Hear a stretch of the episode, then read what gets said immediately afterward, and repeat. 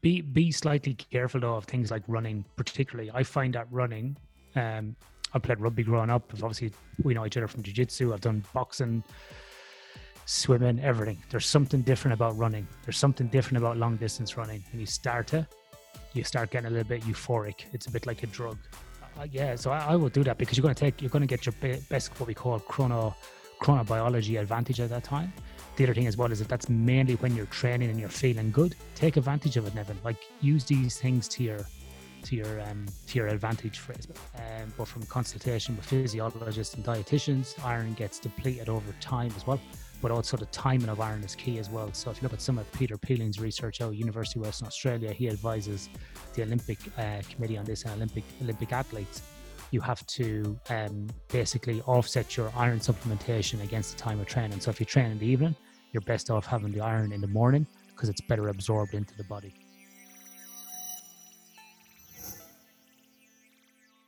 Ian, thanks for uh, for jumping on um, Zoom with me uh, this afternoon. I really appreciate your time. I had no choice. but for everyone that's uh, that's a, a, return listener, um, Ian's actually, or Dr. Ian Dunican is actually um, the other half or the better half of the most popular podcast that I've put out to date in terms of minutes watched, the uh, Sleep for Performance podcast on the Strength Institute podcast. So, uh, so this one's a little bit different. This is my running a marathon little mini series where I'm hoping to pick Ian's brains about both uh, some endurance training, but also sleeping for performance.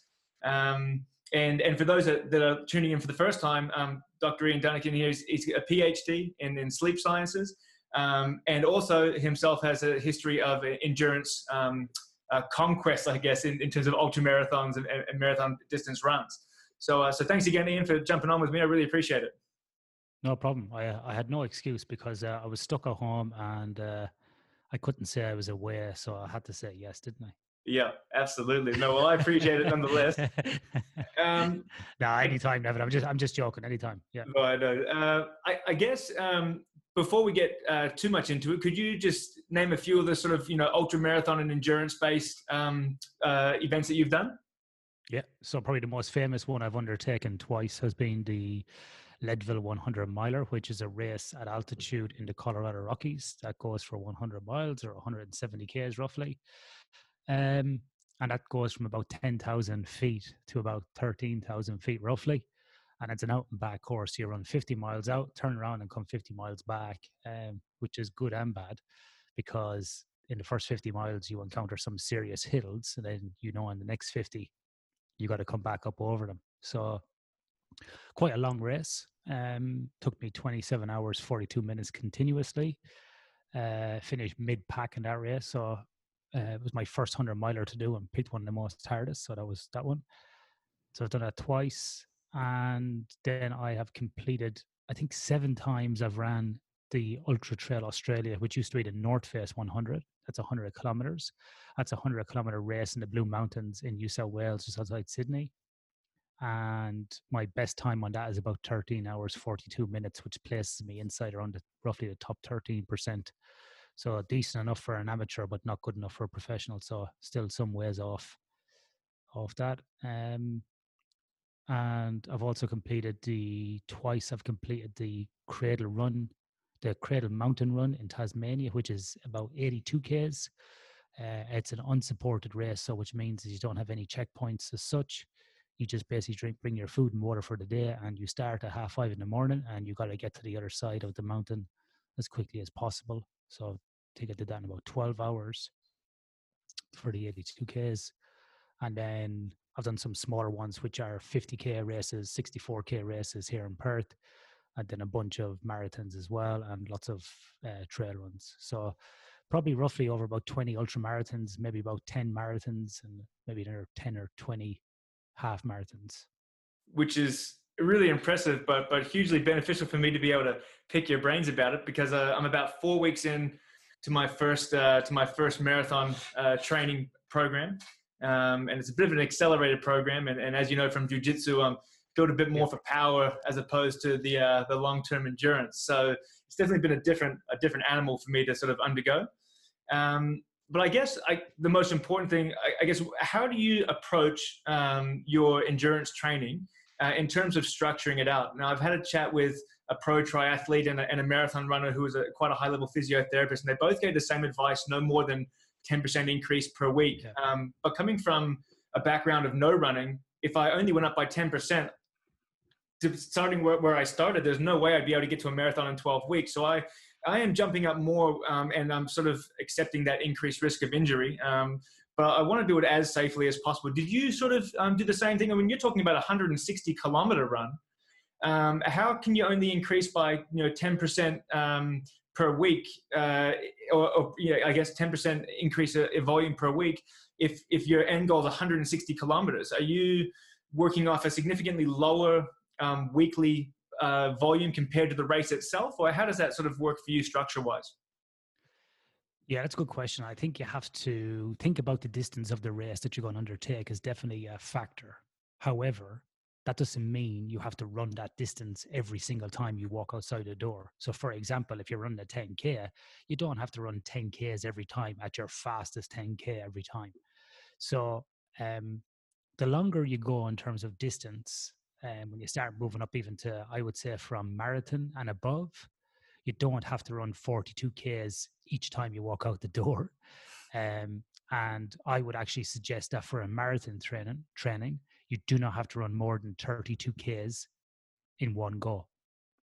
So I've done a three hour, eight minute marathon and I've never ran more than 32 Ks training for that.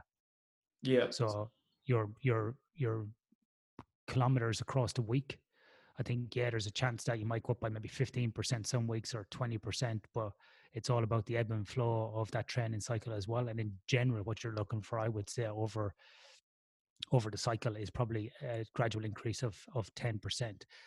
Now, the other thing, Nevin, is that most people to do their first marathon are going to probably do a minimum of 16 weeks, if not even 24 weeks. You were trying to do it in 12. Yes. Which is probably a bit stupid, but that's okay. You're going to do the challenge, which is good.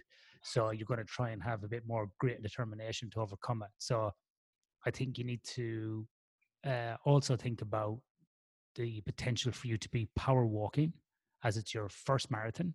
You're not doing a full training cycle. Plus, you're not the skinniest of guys or the smallest of guys. So you're going to find it harder than I would. So I think you need to think about building some other strategies as well in terms of, of power walking. But for me to come back onto your original question, if I'm training for a hundred kilometer race, I, I wouldn't run more than 60 Ks in one go. My average weekly kilometers for a hundred kilometer race is somewhere it's going to peak at about 75 to 80 max. Okay. All right. So you're actually only working that, you know, it's around that 75% um, of the actual yeah. race, but spread over the whole week. Yes. And are you, are you taking the same approach that I've been given from, um, from the marathon runners before where they said you know two to three short runs one one long run trying to give yourself at least one day rest in between runs yeah roughly i would say so when i was training let's say for any of those 100k rests or leadville i was doing probably stupid training but i was probably doing four to five runs a week one to two kind of strength and conditioning sessions plus two jiu-jitsu sessions so on my days off of running i was still doing something else but then I was also trying to build in some running into those. So, for example, on a Monday, I might run eight kilometers. On a Tuesday, I'm going to CrossFit, but it was six kilometers away. So I would run to CrossFit, do the CrossFit session, and run home. The Wednesday session might be running again. It might be only five Ks. So on this day, I might do two days. I might do running and then jujitsu in the evening. Thursday, it might be 12K run. Friday, it might be 5K run and CrossFit. And then Saturday, it might be the big long run of 40Ks and then Sunday off, as an example. But I'd always have a minimum of one day off a week. But that was generally kind of the, the rough cycle I would go on. And then in some cases, I actually had a, um, sometimes a day off or a lower day every fourth day as well, which is another strategy I used when I was training for Leadville, which was basically I would go hard for three days and then on the fourth day would be like even just a five or six K very easy run then another do another three days and then have a full day off. Yeah, okay. Um, oh, that, that, that definitely makes sense. Um, I guess at the moment I've been doing sort of uh, two to three shorter runs, one long run each week. Each week was getting more and more uh, of volume. Uh, my fourth week, which was uh, just finished up, uh, was my deload week where I backed the the overall volume down a little bit. just to let the body feel good. And it was it must have worked because actually on my my final run on the deload week, I felt fantastic. It was just a short one, a, a five or six Ks, and I felt like I could have gone for ten or fifteen at a good pace. Like I just had no dramas at all. So I'm definitely taking my deload seriously, um, and and I am enjoying um, sort of trying to figure out my my my pacing myself. That's probably been one of the hardest things is, is, is picking a pace and, and trying to stick to it for a, a, a period of time. I, I, sometimes get into a good rhythm and sometimes I'm all over the shop. So do you have any good um, tricks for that? I mean, at the moment, I just listen to, to, to podcasts when I run because I tried listening to music and a good song would come on and I'd end up yeah, yeah. my pace and burning out. Yeah. Um, I think basically just to keep an eye on the watch is what I would say. So look for an average pace. Um, so if you want to do like five and a half minute Ks, six minute Ks, four and a half minute, whatever it is, and try to stick on that. So look at your, uh, if you can set the watch, what I used to do was set the watch for my current speed. So I'm currently running at four minutes, 32 seconds, but my average speed so far since I started is four minutes, 10 seconds. So I go, right, I'm slowing off now. And my average speed since the start of the run is 410. And I'm trying to do this run at an average of 430 so I'm going to keep slowing it down to try and drag the average out a bit, just to keep keep it sort of on that that even keel or that tempo. And if I start going too fast, don't be afraid to walk. Don't be afraid to stop and start power walking because power walking is a great strategy, and I think it's underutilized on a lot of runners. Now, I would make two claims. I would make I make two statements here. Number one, I'm not a running coach, and number two, I predominantly did off-road mountain type running. So that's where power walk becomes benef- very beneficial because you can't run up a lot of these big hills. You have to just power hike these things, and you're generally nine times out of ten wearing a backpack as well. So I would incorporate a lot of power walking into my uh, sessions as well. Okay, all right. I am um, because my my distances haven't been going uh, crazy uh, long. I mean, the longest run so far was 14 k's. This week is 18 k's.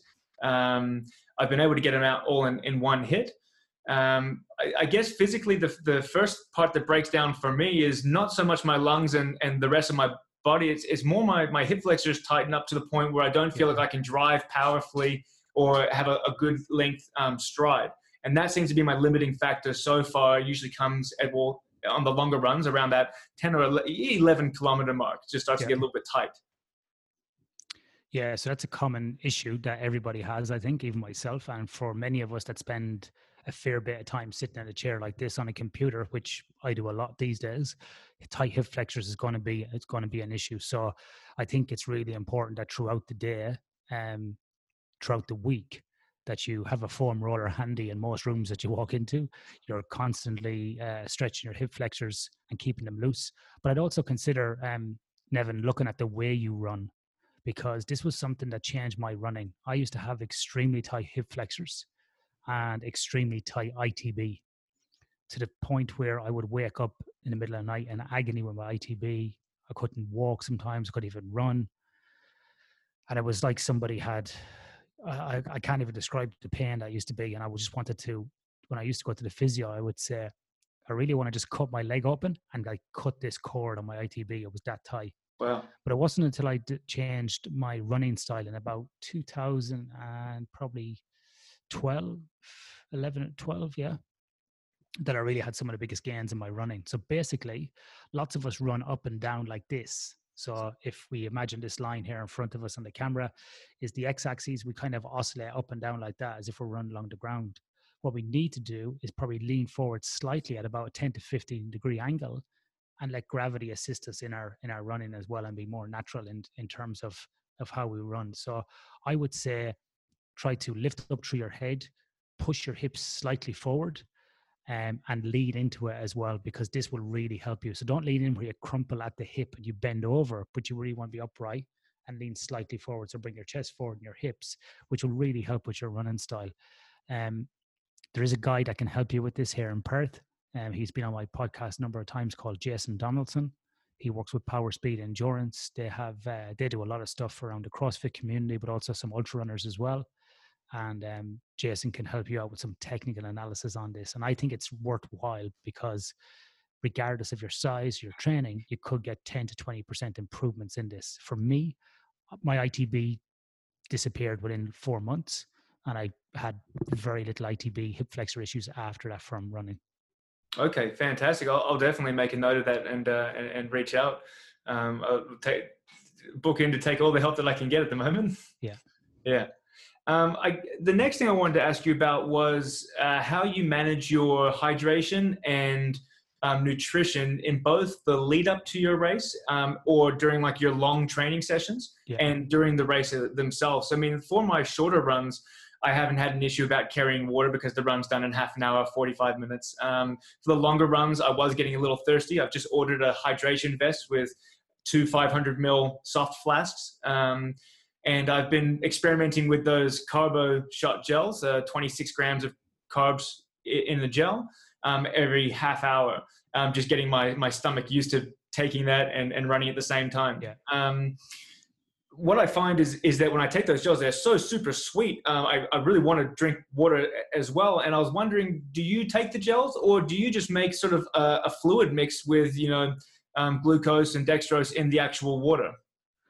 Yeah, so I probably tried everything and I failed. So my very first hundred kilometer race, I think I ate sixteen bread, cheese, and Vegemite bread rolls. I consumed about twenty six Voltaren tablets. I drank everything from coffee to coke to water, and I puked my guts up at the end of it. So um, I've tried every sort of shit really to get down me. What I've landed on, and it's a personal preference, is a is a product called E3, which is a West Australian based product. Um, E3 was designed for swimmers predominantly, but a lot of runners use it as well. Um, and this is a drink, a powder that can, um, you know, be basically mixed with water, powder mixed with water that provides you with carbohydrates, sodium, potassium, magnesium, so alleviates cramping as well. And for me, it's not that sweet, so it's easy to get in and keep down. So any of these kind of really highly sugar, flavorful drinks, I find really difficult. And over time, I end up just vomiting them out. So predominantly, I use E3. Secondly, um, in terms of nutrition, I try to avoid gels until I really need them. I try to use fruits uh, as much as possible, so bananas or even potatoes. So what I do, Nevin, now and what I've been actually doing in my new endeavor around ultra swimming, um, is I get those little baby food packages. You can buy them in the chemist, and you can make your own baby foods. And I've been using them this year. So I think I've consumed maybe four energy gels in about 16 weeks training for a swim. And it's mainly been things like mashed potato into these, uh, banana, rice, uh, rice pudding, mango, whatever it is, put into the baby foods. And I actually consume them as I go along because they're more natural and better. So for me, I find that's better and it sits in my guts um, better. And I don't, I don't feel the need to vomit. So E3, my own baby food sort of mix, if you want to call it that. Um, and then finally gels at the very last time, at the very last sort of quarter of a race when I need them. So this is predominantly uh, my strategy. Okay. Now, when you're saying baby, like, is in you just puree them up and put them in little satchels that you can just take during the race? Yeah, so I just you can buy them like in chemists anywhere, generally probably around Perth. These little ref, refillable, resealable baby food pouches. Um, so I just with a Vitamix here, I'll put in a couple of bananas, can of rice pudding, and some mango, blend it all up with a little bit of milk in it, and I just fill them up, you know, a few days beforehand. And I practiced training with those swimming um, uh, this year, and I've done it before uh, for running. I also do mashed potatoes. So I make up a big mashed potato um, batch, put some milk into it, throw it all into the Vitamix, get it a bit more softer so it'll come out through the through the spout and use that as well. So I use mashed potato and salt because I find that the longer I go, the more um, carbohydrate sort of foods I crave. And interesting enough, this morning, Nevin, I was interviewing uh, another uh, PhD in the area of chrono nutrition. So around shift work and nutrition, uh, Dr. Charlotte Gupta, and we spoke about this. And even with sleep deprived people and physical activity, and over time, and firefighters, we tend to go for more these carbohydrate rich foods. So for me, um, these have been very beneficial in, in having these as the race goes on and staying away from the sugar um, earlier on. Yeah, fantastic. I'll, I'll, definitely look into into getting some of those resealable pouches there and making my own puree. I, th- I think the, the key here, Nevin, is to try different things. Now is the time. Don't wait until race day. Don't think on race day, I'll just have this or I'll just have that. Practice with what whatever you want to use on the day, practice with it. Um, and you generally, I would say, you're going to start for your big long runs, you're going to need nutrition probably over about the 16 kilometer mark. You would start having to carry water and nutrition. If it was a bit warmer at the moment, I'd say over 10 Ks. Um, so practice what you're going to what you want to use. Uh, also, as well, same with your runners, whatever clothing you're going to wear. I think it's really good that you have a hydration pack as well. A lot of people carry little bottles, but mm. by carrying little bottles, they can completely alter how you hold your arms and then yeah. alter your structure as well. So a lot of people hunch when they carry bottles to try and hold them up. So I think having a hydration pack will allow your back to relax as well. So um, definitely, I would say practice with you know sort of race conditions as soon as possible. Yeah, no, that's on its way uh, on its way now. So hopefully I get that uh, this week sometime. Um, and that's what I found as well. I feel that um, it's kind of hard to, um, even with the gels, just to be you know trying to, to eat and swallow and chew it all. Um, uh, just sipping on a, on a on a drink might work pretty well. But I definitely would try the uh, the pureed foods um, high in carbohydrates. Um, see how that feels. Um, do you monitor how many carbohydrates you're getting in the in the lead up and during the race, um, or are you just going on on how it feels? I, I just go on feel. I'm gonna be honest with you. Yeah, I I used to. I went to a sports nutritionist about the mix and this and that and the other, and I just now I just go on feel. So typically, I will probably carbo load two days out. And so, uh, speaking to sports nutritionists about this, or sports dietitians, sorry, there is whether you carbo load the day before or two days before, the results are still the same. So um, Simone at Nutrition Works uh, here in Perth, she's on a HBF. She could offer advice on this, um, and obviously well more qualified to talk about this than I am. But what I tend to do is, if the race is on a Saturday, I'll do most of my carbo loading on the Thursday, and then on the Friday night, um, I will have something like maybe soup, like a pumpkin soup or potato soup, um, with some salad, because generally on a Saturday morning you're up pretty early um, to run these type of events, and particularly for ultra runs. Um, some of them start at 4 a.m., so you have to be up at 2 a.m. So I don't want to have a big, heavy stomach uh, going to bed. So it's going to be about personal preference as well. Uh, for uh, for anybody doing their first event, I would err on the side of caution. Carbo load two days beforehand, and have uh, lighter lighter meals the day before. Um, because I've done the carbo load thing the day night before at like eight o'clock and had to be up at half three in the morning, and it wasn't good. No, yeah. Gastric irritation. Oh, I was yeah. I probably lost about an hour in stops that day. Oh wow. Okay. Yeah. Fair enough. Um, I guess the the next question I had, and, and you sort of mentioned this just before. You know, a lot of these races do start early in the morning, um, which makes sense. You want to get it done before the sun's up in the middle of the day. It's nice and hot. But uh, with our last podcast, you had mentioned that just naturally on Body Cycle, um, your body is really awake and able to perform quite well uh, in the uh, early evenings, late afternoons, um, in terms of lifting weights um, for performance. Is it the same with running? Uh, like if I wait to do evening runs, will my body be more awake, feel better than compared to doing morning runs? Or should I be focusing on specificity now and doing all my training first thing in the morning before it gets too warm? So yeah, it's an interesting question, and it's probably a number of different variables you have to take into account. So number one, I would ask you, when is the race? What time of day is the race on it? Oh, it's. I mean, it's it's whenever I want to do it. I'm just doing it by myself. Oh, so you're just going to run it? Okay. I'm just so, going to run a marathon. It was more a personal okay. goal. I want to run a marathon, yep. so I'm just going to head outside whenever I want to and and and have at it. Yeah. Okay. Cool. So, what uh, I would say, pick a time now because you need to train around that time. So it's going to be seven o'clock in the morning, you're going to start 10 o'clock, 12 o'clock, whatever it's going to be. So uh, do you have a time in mind at the moment? Um, again, I've been running all over the shop. So I was thinking yeah. about a morning run um, just yeah. to get it done early, sort of like a 7 or an 8 a.m. start, um, finish before midday um, uh, was the plan. But a couple of my evening runs have been feeling really good recently. So I, you know, again, I'm, I'm, I'm torn. So if I had to pick a time, and because you can pick a time, I would say pick the afternoon. So what I would say is probably start around between four and five, because you're going to be able to take advantage of your highest alertness.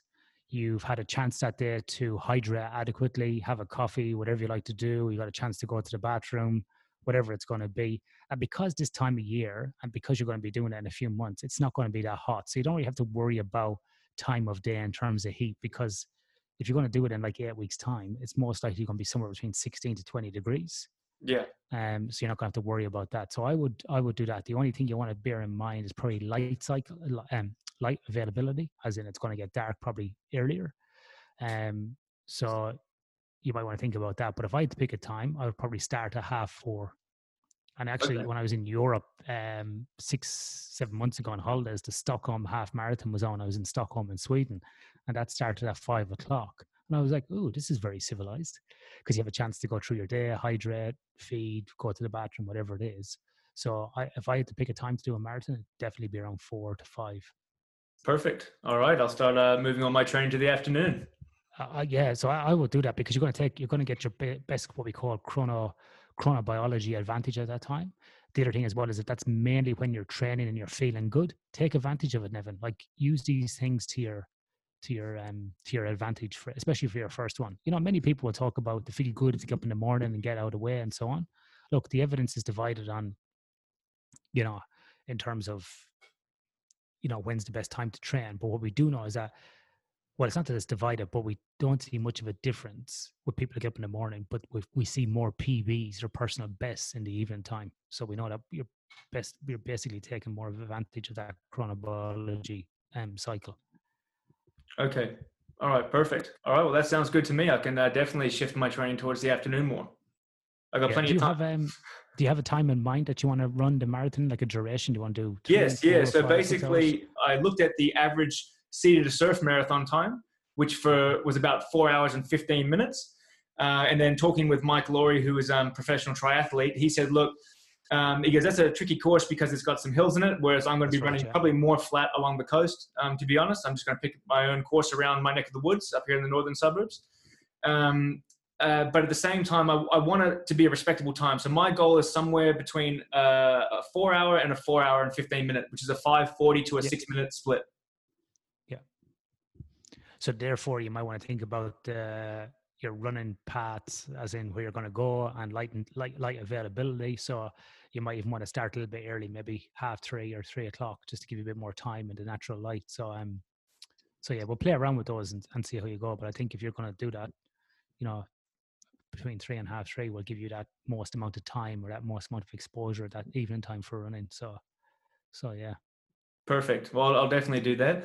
Um, and I guess the last major question that I had for you, unless you have any other secret gems that you want to throw my way, is um, is am I still looking to get you know an eight hour sleep in? I know that you said different parts of the sleep cycle. Your body is sometimes recovering more versus your brain recovering more or cognitive function recovering more. Yeah. Is there a way to sort of biohack that where I can do something or take a supplement or try to go to sleep at a different time where it's going to recover my body more physically so I can get out and do this these runs more efficiently.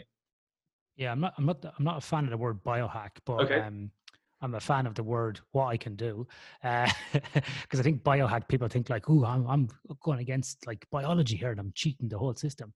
So let's look at what we can do to help. So I would definitely say uh, the first thing would be around caffeine levels, which we may have spoke about the last time. There's no over uh, consumption of caffeine during the day. So, um, you know, probably stop all caffeine consumption by two o'clock at the latest in general the other thing to look at, uh, Nevin, is if you are consuming any of those gels or caffeine, uh, those like gel blocks, whatever, just have a look and make sure there's not caffeine in them. Some of those things are laced with caffeine, and if you take on too much caffeine, you might feel might feel a bit sick.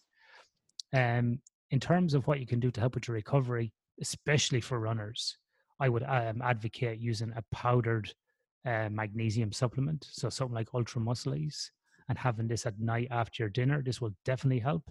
And then if you're training in the evening, take um, iron supplementation in the morning as well. So magnesium uh, when you're going to bed after your dinner, and then iron supplementation in the morning. Um, this would this would definitely help. So we know that studies have shown that zinc and magnesium basically help you increase time in stage three sleep, which is really important for physical repair and recovery. So if you are looking to alleviate those sore legs and hip flexors, probably having the Ultra Muscleze would be beneficial. Okay. All right. So you say zinc and magnesium. So uh, should I be taking a zinc supplement as well in the evening? Yep, you could take a zinc supplement as well. That would be beneficial as well. But magnesium, definitely, I would recommend. Yeah. So Okay. zinc and magnesium in the evening, and iron in the morning. So And, and so the, why, why the extra why the extra iron? So the iron is going to help you to um, alleviate. So we see iron levels get um, depleted in runners, and again, I'm not an expert in this area, Um, but from consultation with physiologists and dietitians, iron gets depleted over time as well. But also the timing of iron is key as well. So if you look at some of Peter Peeling's research out University of Western Australia, he advises the Olympic uh, Committee on this and Olympic Olympic athletes. You have to um, basically offset your iron supplementation against the time of training. So if you train in the evening, you're best off having the iron in the morning because it's better absorbed into the body. Okay. So perfect. lots of people, when you start ramping up train training loads, um, things that will will be depleted over time is is iron levels. So some of the top level athletes um, end up having to get iron infusions. So regardless of their diet, sometimes just people can't absorb or they can't they can't basically gain enough iron. So there's a kind of a I, I, I can't explain this very well, but basically, the higher, the more you exercise, and this is my stupid, silly way of explaining it. The more you exercise, the more your body kind of pushes away iron for high training loads, and you can't absorb it correctly. And I've butchered that whole science there, so please don't quote me on that. Paraphrasing, I understand. I'm not even paraphrasing. I'm trying to just make sense of chunks of Yeah. stuff. But what I do know is that Peter Peeling is one of the experts in the world on this, and he, he trains a lot of athletes at WAIS, and I do research with Pete as well, and I would listen to what he says. So there you go.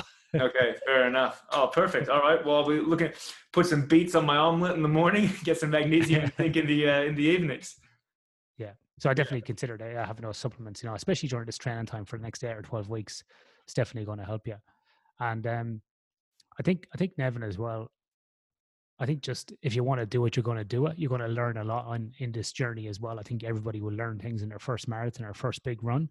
Um, don't beat yourself up about not having it perfect or things gone wrong on the day. If you have to walk, you have to walk.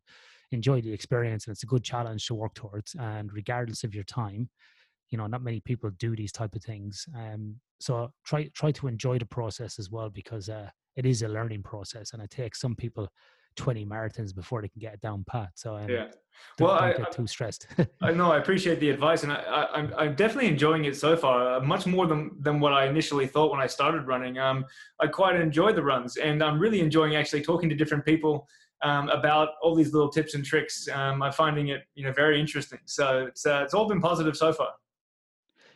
Be be slightly careful though of things like running particularly. I find that running um i played rugby growing up. Obviously we know each other from jiu-jitsu. I've done boxing swimming everything. There's something different about running. There's something different about long distance running. When you start it you start getting a little bit euphoric. It's a bit like a drug and so it can grip you um so i'd be interested to see when you go beyond the 30k mark particularly how you feel um and what your next challenge might be after that because uh, you might get addicted to it. It- The endorphins from it and the sense of, I don't know, the flow state you can get into running is is quite unique. Yeah, And, uh, be- can become very addictive uh, very quickly.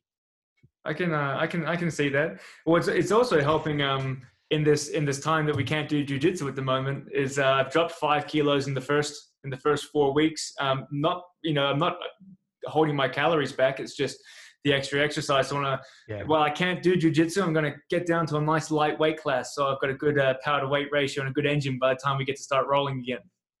Yeah, yeah. No, and it's and it's good look to mix up things and do something different. You know, like I've um, I'm going to definitely get back into running this year. Um, I don't know if you're going to release this audio, the, the video with this audio, but some people might see a nice big gash on my neck there. Yes, So yeah, that's, that'll be um, audio and video. audio and video. So if you're looking at that gash going, what happened to that guy? Did he cut his neck? Did he did someone stab him? I had a spinal fusion uh, five weeks ago, which was basically to cut you up in here, push all your giblets to one side, and go in and put in a titanium disc in where my disc was degenerating and putting a steel cage around it as well. So uh, I'm on a road to recovery um, for that at the moment. So it's going to be 12 to 16 weeks. Um, and so, but one of the things I will be doing now that I have this fix is actually getting back more into running. So one of the reasons why I stopped doing a lot of long distance running was because I had such issues with my um, neck, traps, upper back, um, and sort of rib cage. So now that the C4, C5 issue's been sorted out, I can gen- I can now get back into more long distance running because I was in a I was in a lot of pain for a long time, and um, it was one of the reasons why I stopped running because my my back was so screwed up. So now, hopefully, with this, I'll be able to get back and start doing a lot more running. Fingers fingers crossed for you there. And uh, who who knows? Maybe I'll uh, get so hooked we can do a hundred kilometer ultra together or something. Yeah, I've seen I've seen crazier people do it, so it, it wouldn't surprise me uh, if uh, yeah, I've I've seen a few mates who uh, there was a group of guys that had a few years, mates a few years ago going, oh, I couldn't run 100 k's, I couldn't do that. I said, of course you could. All you got to do is train for it. And 12 months later, they ran it. Yeah. Know? So um, you can you can do it. It's, it's definitely going to be it's going to be in the head. You know, you just got to remember that when you think you can't go another inch, you can just take one more step, and then you just take one more step and one more step. So, yeah, it's easy. You can do it. Fantastic. Well, I really appreciate your time, Ian, um, for coming on again and and uh, and dropping some great knowledge on me. No worries. Hope it helped. Absolutely did. Uh, thanks very much, and uh, I'll chat with you again soon. No worries. Thanks, Nevitt.